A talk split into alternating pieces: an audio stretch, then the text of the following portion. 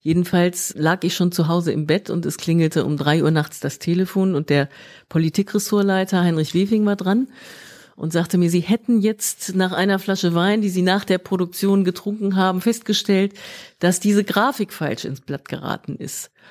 Und das war ein Moment, da bin ich sehr, sehr wach geworden wieder und habe ganz schnell meine Notfalltelefonnummern zusammengesucht. Und wir haben tatsächlich es geschafft, die Druckmaschine anzuhalten und diese Grafik noch auszutauschen und zu korrigieren. Das wäre, alles andere wäre wirklich ausgesprochen peinlich gewesen, weil es gerade um die Glaubwürdigkeit der Medien ging und dann drucken wir eine falsche Grafik. Die Geschichte hinter der Geschichte. Der wöchentliche Podcast für Freunde der Zeit.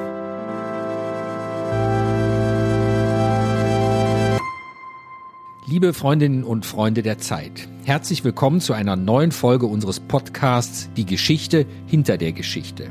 Darin nehmen wir Sie jede Woche mit hinter die Kulissen der Zeit. Wir machen Produktionsabläufe transparent und wir erklären, wie eine Geschichte in der aktuellen Ausgabe der Zeit überhaupt zustande gekommen ist. Mein Name ist Christoph Siemes. Ich arbeite seit beinahe 25 Jahren bei der Zeit im Moment als Kulturreporter und verantwortlicher Redakteur für die digitalen Ausgaben der Zeit. Heute möchte ich Ihnen mehr als nur die Geschichte eines einzelnen Artikels, einer bestimmten Recherche vorstellen. Heute soll der Blick hinter die Kulissen der Zeit als Ganzes gehen. Wie entsteht überhaupt die Zeit?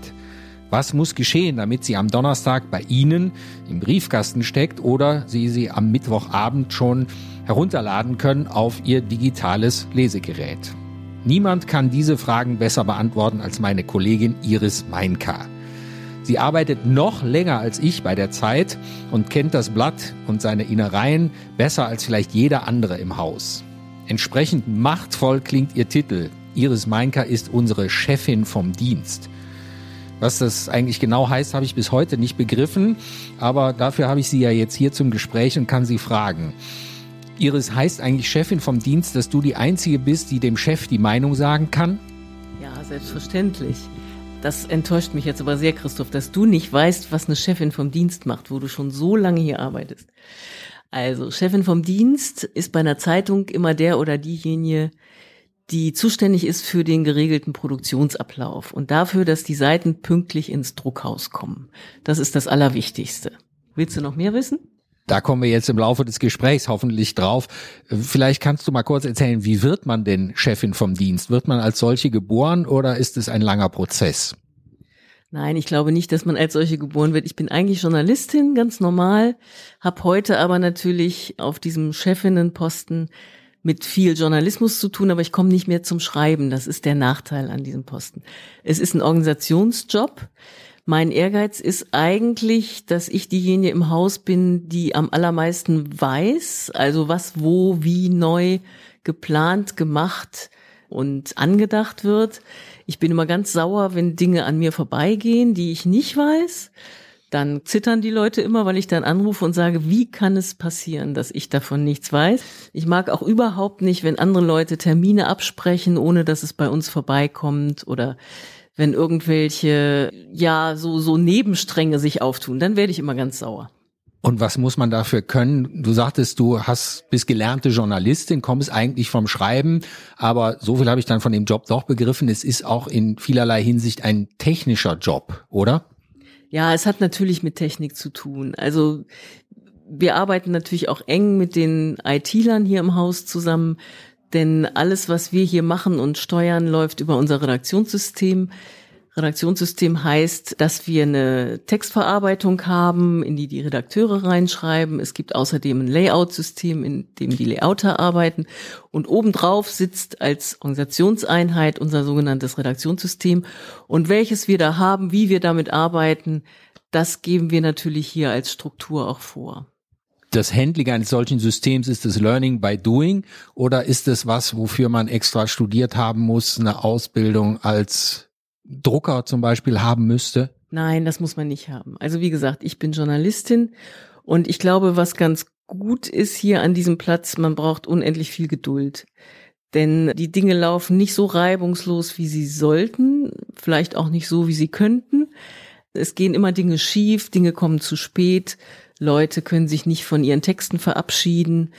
Dann kommt das Ressort zeitlich in Verzug, obwohl es eigentlich schon um 14 Uhr seine Seiten hätte fertig abgeben müssen. Kommt dann um 15 Uhr ein Anruf, dass es leider frühestens um 16 Uhr klappt. Das ist bei einer Wochenzeitung natürlich nicht ganz so schlimm wie bei einer Tageszeitung. Aber trotzdem, wir machen am Montag, Dienstag natürlich die gesamte Zeitung zu. In der Nacht von Dienstag auf Mittwoch wird dann gedruckt. Und natürlich haben wir auch einen sehr unangenehmen Redaktionsschluss und wenn wir den nicht einhalten, dann kriegen wir große Probleme. Dann äh, ist die Zeitung zu spät in der Druckerei, der Vertrieb kann zu spät starten, die LKWs, die die Zeitungsbatzen durch die Republik transportieren müssen, können nicht pünktlich losfahren. Also wenn wir uns hier nachhaltig verspäten, dann hat das eine ganze Menge unangenehmer Folgen. Zuletzt die, dass die Zeitung zu spät beim Leser ankommt, an den Kiosken und auch im Abo zu spät ist. Das ist dann sehr, sehr schlecht und dann kriege ich hier wirklich Ärger. Das klingt jetzt so, als sollten wir diese Folge des Podcasts auch unbedingt nochmal allen schreibenden Kollegen und auch den anderen im Haus zur Verfügung stellen, dass die nochmal hören, was an sozusagen an jedem Einzelnen auch dranhängt. Ja, es ist natürlich so wie überall, dass jeder seinen eigenen kleinen Ausschnitt sieht. Also der Redakteur sieht einfach nur, er konnte nicht schneller schreiben. Der Ressortleiter sieht, er konnte die Seiten nicht schneller fertig machen. Und was die Leute manchmal vergessen und woran ich natürlich seit Jahren arbeite, ihnen klarzumachen, wenn sie fertig sind mit ihren Texten, kommt ja noch eine ganze Menge hinterher. Also ein Text, der fertig ist, geht ins Korrektorat. Er wird wenn er Auf, der Aufmacher eines Ressorts ist, sogar zweimal im Korrektorat gelesen. Dann geht er ins Ressort zurück mit den Notizen aus dem Korrektorat. Die Redakteure gucken da drauf, gucken sich die Notizen an, ob das sinnvolle Bemerkungen sind, die da jemand reingeschrieben hat, übernehmen die. Dann geht der Artikel nochmal zu einem sogenannten Versionsvergleich ins Korrektorat, damit nicht beim Korrigieren wieder Fehler reingeraten. Also es ist ein wirklich komplizierter Prozess, bis so ein Text komplett druckfertig ist. Die Bilder müssen nicht nur ausgesucht werden, sie müssen auch bearbeitet werden, damit sie hinterher im Druck gut aussehen. Also es ist eine Fülle von Arbeitsschritten, die noch kommt, nachdem ein Artikel fertig ist und nachdem sich ein Ressort von seiner Seite verabschiedet hat. Und das jedem Einzelnen klar zu machen, ist manchmal gar nicht so einfach, weil die Redakteure denken nur an sich. Kann man sagen, äh, wie lange es dauert, bis der letzte Text hier im Haus wirklich fertig ist und bis dann die Druckmaschine anläuft, wie viel Zeit da noch dazwischen liegt?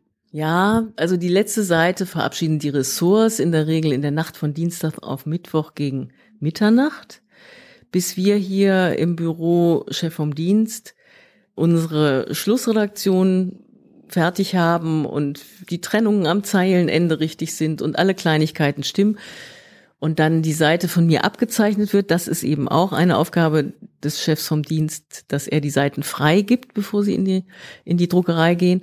Da vergehen ungefähr nochmal zwei, zweieinhalb Stunden. Also wir sind dann so um zwei Uhr oder zwei Uhr dreißig nachts fertig. Dann gehen die Seiten elektronisch in die Druckereien, mit denen wir zusammenarbeiten in Hamburg und Frankfurt. Und angedruckt wird in der Regel so gegen vier Uhr morgens. Das ist auch, wenn mal irgendwelche aktuellen Katastrophen sind oder wir, wir aus irgendwelchen aktuellen Gründen noch nicht fertig sind, dann kann man diesen Andruck auch ein bisschen verschieben. Auch bei amerikanischen Wahlen verschieben wir natürlich, soweit es geht, in die Morgenstunden, damit wir möglichst die Endergebnisse aus den einzelnen Bundesstaaten auch haben und wissen, wer Präsident ist. Die amerikanischen Wahlen, das weiß ich aus eigener Erfahrung als Redakteur, sind immer das Schlimmste, weil die Amerikaner aus irgendeinem Grund immer dienstags wählen. Ich weiß eigentlich gar nicht, warum hast du das je herausgefunden, warum die dienstags wählen? Nee, habe ich nie rausgefunden, aber ich finde das eigentlich ganz praktisch, denn ich kann jetzt schon für in vier Jahren einen Dienstag im November dafür reservieren. Wir kennen das schon, das ist immer der gleiche Ablauf. Also wir bedanken uns beim amerikanischen Volk, dass sie immer pünktlich zum Redaktionsschluss der Zeit mit den Wahlergebnissen rüberkommen. Aber es gab auch den Fall, ich glaube, das war Bush gegen Gore, wo sechs Wochen lang noch ausgezählt wurde. Was haben wir da eigentlich gemacht? Das weiß ich nicht mehr, aber ich glaube, das habe ich verdrängt. Das war so schrecklich. Wir hatten mehrere Dienstage nacheinander immer wieder die Situation, dass wir eigentlich andrucken mussten und immer noch nicht klar war, ob Floridas Wahlmaschinen jetzt wieder funktionieren oder nicht. Das habe ich in sehr, sehr dramatischer Erinnerung. Ich weiß, dass wir, glaube ich, bei jeder amerikanischen Wahl, weil es ja eigentlich immer knapp ist, dass wir immer zwei Leitartikel vorbereiten für die beiden möglichen Gewinner. Also in diesem Fall hatten wir, glaube ich, Hillary Clinton und Trump vorbereitet, aber äh, in dem Fall war es leider auch schon sehr früh klar, wie das ausgehen würde. Aber nochmal zurück zum Herstellungsprozess. Der eigentliche Druckvorgang, wie lange dauert das eigentlich für eine Auflage von einer halben Million Zeitungen? Ah, das dauert ein paar Stunden. Also es ist ja wirklich eine ganze Menge. Es sind 600.000 Exemplare, die wir in der Regel drucken, verteilt auf zwei Druckhäuser. Und ich weiß es nicht, ich müsste die genaue Uhrzeit vielleicht nochmal rausfinden. Ich denke, gegen 10 Uhr morgens ist das dann alles durchgedruckt. Einschließlich der Hamburg-Ausgabe, die wir ja extra machen. Das sind acht bis zehn Seiten speziell für Hamburg. Die werden als letzte gedruckt und dann sind wir mit allem durch. Und was passiert dann als nächstes? Ich weiß, du bist nicht die Vertriebschefin, aber du weißt natürlich auch, was dann geschieht, wenn die Sachen bei der Druckerei werden sie, glaube ich, auf LKWs verladen und wie geht's dann weiter? Ja, sie werden in LKWs geladen, auf Paletten verteilt und werden durch die ganze Republik gefahren. Aber das ist wirklich ein eigenes Thema. Vertrieb ist auch eine Wissenschaft für sich. Also ich weiß nur, das ist dann wiederum mein Bereich. Wir haben zum Beispiel mal, als das Unglück in Fukushima war, unseren Redaktionsschluss um einen ganzen Tag vorgezogen. Also wir haben schon am Montag Schluss gemacht statt am Dienstag, weil unser Chefredakteur das Gefühl hatte, es ist wirklich so ein dramatisches Ereignis, dass wir ganz schnell auf Markt sein müssen. Und dann hat der Vertrieb alle Hände voll zu tun. Wenn wir das also wirklich mal machen, es ist wie gesagt schon vorgekommen, dann müssen die ganzen Lkw-Touren umorganisiert werden. Das ist tatsächlich eine Wissenschaft für sich und ich habe dabei gelernt, man sollte das auf wenige Male in zehn Jahren beschränken. Es ist wirklich eine Höllenaufgabe. Liebe Hörerinnen und Hörer, Sie haben gerade live erlebt, wie wir ein neues Thema, eine neue Folge dieses Podcasts schon mal angesteuert haben, nämlich den Vertrieb.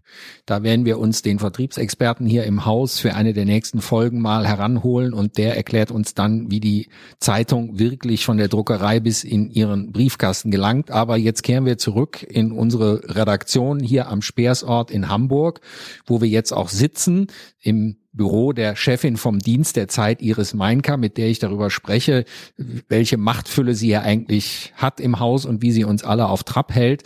Iris, vielleicht gehen wir nochmal zurück an den Anfang der Produktion. Wann beginnt eigentlich für dich eine neue Ausgabe der Zeit? Naja, ein Teil meines Jobs hier ist auch die sogenannte Blattplanung. Das bedeutet, ich arbeite sehr eng mit der Anzeigenabteilung zusammen, die natürlich für eine Ausgabe der Zeit Anzeigen einkauft und bucht. Und je nach Anzeigenaufkommen schneiden wir dann auch das Blatt. Also ich habe so einen schönen Übersichtsplan, das habe ich auch alles elektronisch, wo ich sowohl die geplanten redaktionellen Seiten sehe, als auch die dafür gebuchten Anzeigen, die in der Regel so nach Ressort auch gebucht werden. Also es gibt Kunden, die möchten nur in der Politik stehen oder nur in der Wirtschaft. Alle wollen immer möglichst weit vorn und möglichst auf rechten Seiten stehen. Warum das so ist, habe ich auch noch nicht rausgefunden, denn alle Untersuchungen ergeben eigentlich, dass Anzeigen auf der linken Seite genauso gut wirken, aber die Kunden möchten gerne nach rechts. Und diese ganzen besonderen Wünsche zu erfüllen, natürlich vor allen Dingen, das ist ja mein Job, der Redaktion entgegenzukommen, die natürlich auch gerne rechte Seiten mit ihren Texten füllen möchte. Das ist eine permanente Verhandlung. Wir telefonieren eigentlich mehrfach täglich miteinander, die Anzeigenabteilung und ich. Und wir versuchen, möglichst allen Interessen gerecht zu werden. Und je nachdem, Sie werden vielleicht auch schon mal, oder du wirst vielleicht auch schon mal dich gefragt haben, warum wir mal ein dickes Blatt machen, mal eine dicke Zeit und mal eine dünne Zeit. Das fragen sich auch viele Leser. Und manche sind dann ganz erstaunt, wenn sie hören, das liegt natürlich auch ganz unmittelbar am Anzeigenaufkommen. Denn wenn wir im Sommer nicht so viele Anzeigen haben, dann können wir, ja, haben wir ja den, den Platz, den die Zeit hat, auch netto zur Verfügung, ohne dass wir den Anzeigenplatz abziehen müssen. Und dann wird das Blatt ganz natürlich ein bisschen dünner. Das geht dem Blatt leider ganz anders als mir. Ich werde natürlich überhaupt nicht mehr dünner. Gibt es auch den umgekehrten Fall, dass die Redaktion entscheiden kann, es ist etwas Dramatisches passiert, wie hast eben selbst das Beispiel genannt, der Atomunfall in Fukushima, wo man sagt, wir brauchen jetzt einfach zusätzlichen redaktionellen Platz, egal ob es jetzt Sommerloch ist und wir weniger Anzeigen haben, kann das Blatt dann erweitert werden? Ja, selbstverständlich. Das ist auch ein ganz großes Plus unserer Druckereien, die uns ganz viel Flexibilität lassen und auch wirklich am Dienstag noch zulassen, dass wir zwei Seiten mehr machen oder sogar vier Seiten oder sogar sechs Seiten mehr, wenn es für sowas Dramatisches nötig wäre. Vielleicht, das ist auch noch wichtig, wir können tatsächlich bis zum Andruck am Mittwoch früh an jede einzelne Seite noch ran. Das ist ein großes Plus für die Aktualität und das ist nicht selbstverständlich. Das ist auch noch gar nicht so lange so. Also es, ich denke, seit acht bis zehn Jahren ist es so. Wir mussten früher die Zeitung in verschiedenen Staffeln produzieren, so dass hinten der Teil früher druckfertig sein musste als der vordere. Inzwischen ist das zwar für unsere Produktionszeiten hier im Haus nach wie vor so. Natürlich machen wir auch jetzt die hinteren Seiten eher fertig. Aber wenn daran irgend noch was schiefgegangen ist oder ein Fehler oder man sagt, auch diesmal muss ein aktuelles Stück unbedingt hinten im Teil Z stehen, dann geht das, weil wir auch die letzte Z-Seite noch in der Nacht von Dienstag auf Mittwoch wieder aufmachen, verändern oder, oder korrigieren können. Das ist wirklich sehr gut. Also wir haben da eine Menge Flexibilität. Ja, wir können erweitern, wenn es nötig ist. Hast du eigentlich noch bei so einer Produktion Lampenfieber? Also gibt's auch so ein Notfalltelefon, wo die Druckerei dann anrufen kann und sagen kann, hier hakt's irgendwo und ist man dann nach all den Jahren, die du schon in dem Job bist, ist man da noch nervös? Nein, also Dienstagnacht bin ich eigentlich nicht mehr nervös, aber es gibt immer mal wieder Vorkommnisse, die einen dann sehr, sehr schnell nervös werden lassen. Ich erinnere mich im letzten Jahr an einen Fall, da hatten wir ein Titelthema, was mit ganz viel Grafiken verbunden war. Und wir wollten die Aussage, ich weiß jetzt gar nicht mehr, was es war, das hätte ich vielleicht noch mal gucken sollen. Jedenfalls hatten wir eine falsche Grafik gedruckt, die die Aussage des Artikels genau umgekehrt darstellte.